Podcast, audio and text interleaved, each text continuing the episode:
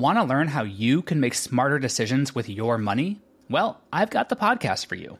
I'm Sean Pyles, and I host NerdWallet's Smart Money Podcast. Our show features our team of nerds, personal finance experts in credit cards, banking, investing, and more.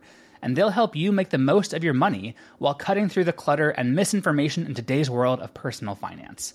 You'll get clarity on strategies to help you build your wealth, invest wisely, shop for financial products, and plan for major life events. Listen to NerdWallet's Smart Money Podcast wherever you get your podcasts. Hello, and welcome to This Day in History. Here's what happened on June 3rd. What would you do for love?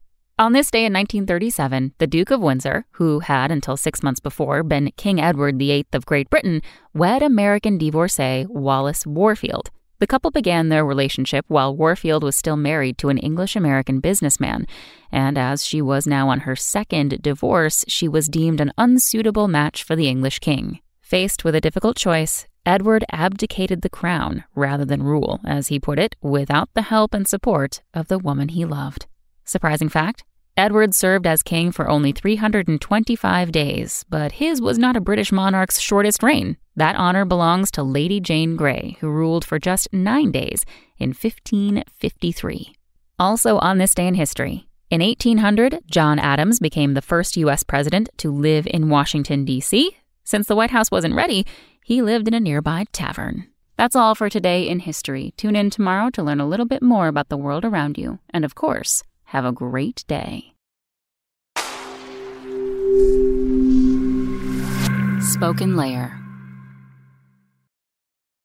Want to learn how you can make smarter decisions with your money? Well, I've got the podcast for you. I'm Sean Pyles, and I host NerdWallet's Smart Money Podcast. Our show features our team of nerds, personal finance experts in credit cards, banking, investing, and more and they'll help you make the most of your money while cutting through the clutter and misinformation in today's world of personal finance. You'll get clarity on strategies to help you build your wealth, invest wisely, shop for financial products, and plan for major life events. Listen to NerdWallet's Smart Money Podcast wherever you get your podcasts.